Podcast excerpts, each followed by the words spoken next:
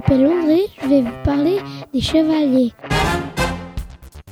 Le Moyen Âge est une époque de 476 à 1492. Le temps des chevaliers a duré au moins 500 ans, de 1000 à 1500 après la naissance de Jésus. Les chevaliers combattaient avec des épées, des arcs et pour se protéger, ils utilisaient une armure et un bouclier. Au combat, il était vital de protéger son cheval avec une armure sur la tête. Seulement les hommes pouvaient devenir chevaliers. Parfois, les femmes devaient défendre le château en l'absence de leur mari.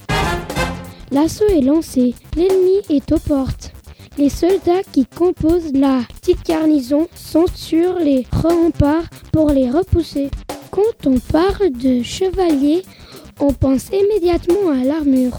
En Europe, ceux qui combattaient à cheval étaient équipés d'une armure qui protégeait le mieux possible toutes les parties du corps. Au Japon, l'équivalent du chevalier s'appelait le samouraï. Les chevaliers se battaient pour ou contre un souverain, pour défendre ou conquérir des terres. Pendant le tournoi, les chevaliers jouaient à se battre. Le tournoi permettait de s'entraîner au combat et de tester leur propre audace. Sur la place du marché aménagée pour les joutes, les chevaliers sont prêts à tenter des exploits. Les chevaliers combattaient à cheval dans le tournoi et je pense que des fois, des chevaliers regardaient des demoiselles pour qu'ils se marient avec elles. Au revoir, c'était André sur Trampoline FM.